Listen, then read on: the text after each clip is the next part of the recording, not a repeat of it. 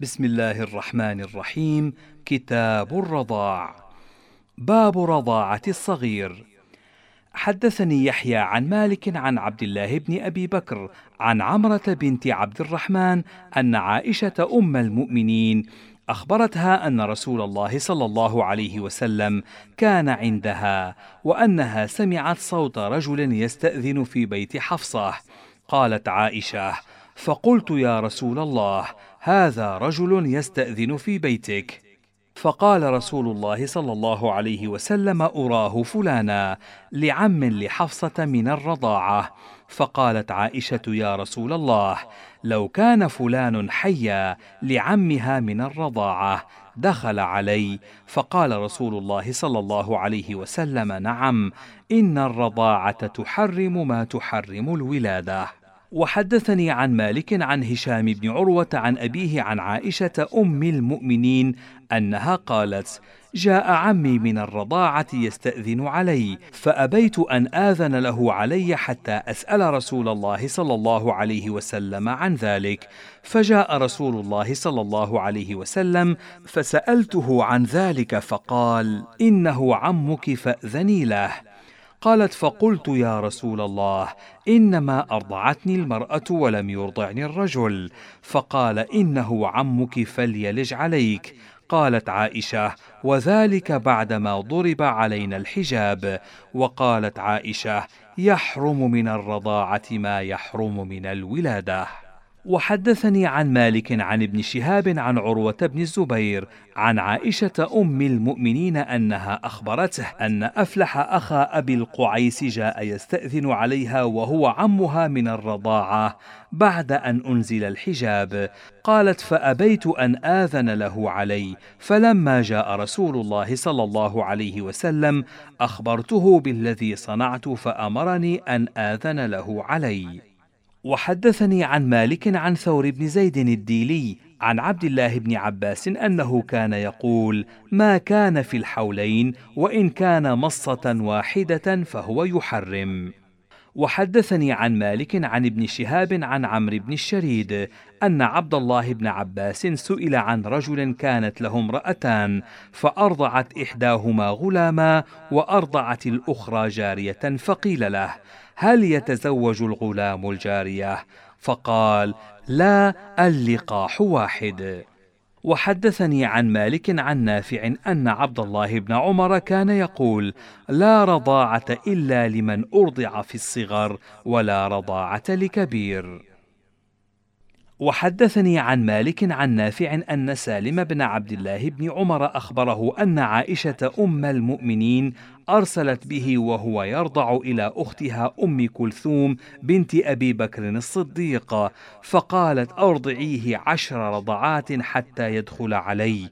قال سالم فأرضعتني أم كلثوم ثلاث رضعات ثم مرضت فلم ترضعني غير ثلاث رضعات فلم أكن أدخل على عائشة من أجل أن أم كلثوم لم تتم لي عشر رضعات.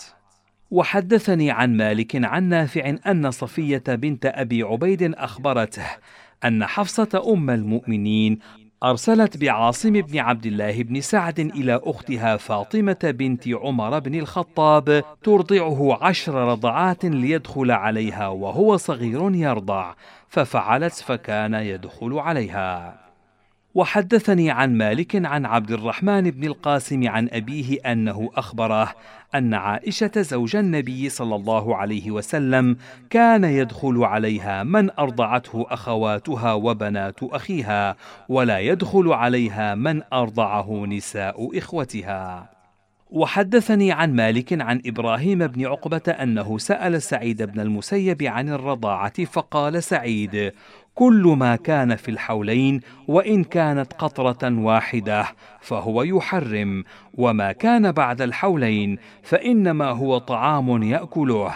قال إبراهيم بن عقبة ثم سألت عروة بن الزبير فقال مثل ما قال سعيد بن المسيب. وحدثني عن مالك عن يحيى بن سعيد أنه قال سمعت سعيد بن المسيب يقول لا رضاعة إلا ما كان في المهد وإلا ما أنبت اللحم والدم.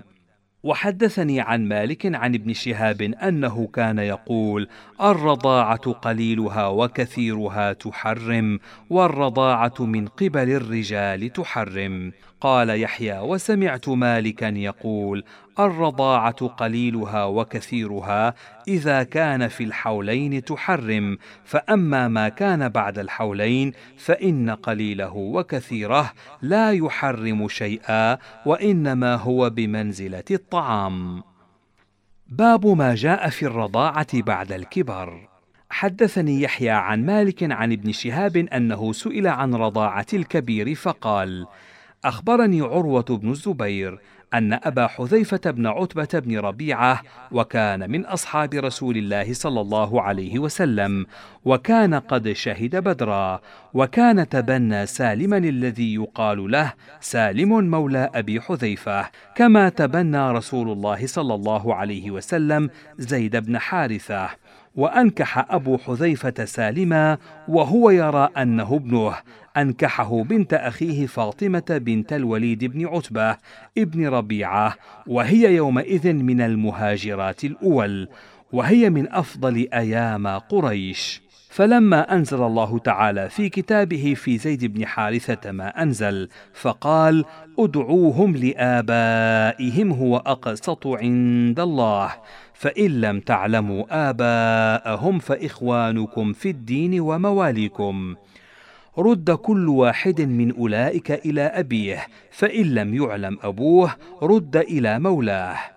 فجاءت سهلة بنت سهيل وهي امرأة أبي حذيفة وهي من بني عامر بن لؤي إلى رسول الله صلى الله عليه وسلم فقالت يا رسول الله كنا نرى سالما ولدا وكان يدخل علي وأنا فضل وليس لنا إلا بيت واحد فماذا ترى في شأنه؟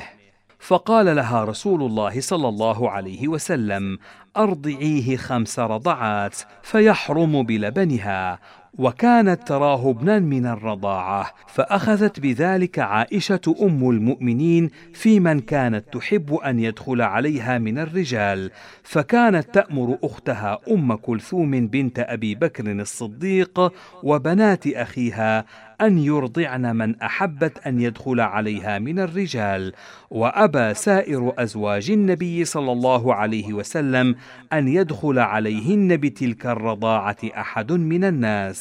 وقلن لا والله ما نرى الذي أمر به رسول الله صلى الله عليه وسلم سهلة بنت سهيل إلا رخصة من رسول الله صلى الله عليه وسلم في رضاعة سالم وحده.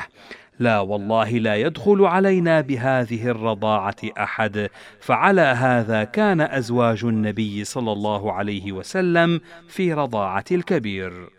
وحدثني عن مالك عن عبد الله بن دينار أنه قال جاء رجل إلى عبد الله بن عمر وأنا معه عند دار القضاء يسأله عن رضاعة الكبير.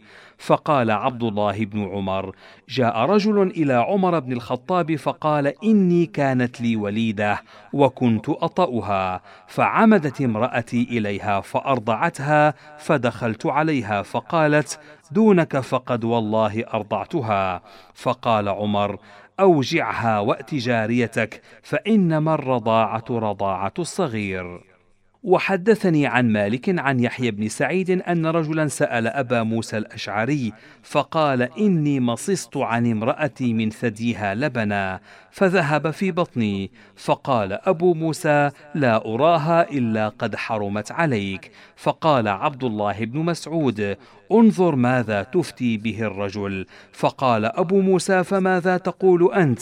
فقال عبد الله بن مسعود لا رضاعة إلا ما كان في الحولين. فقال أبو موسى لا تسألوني عن شيء ما كان هذا الحبر بين أظهركم.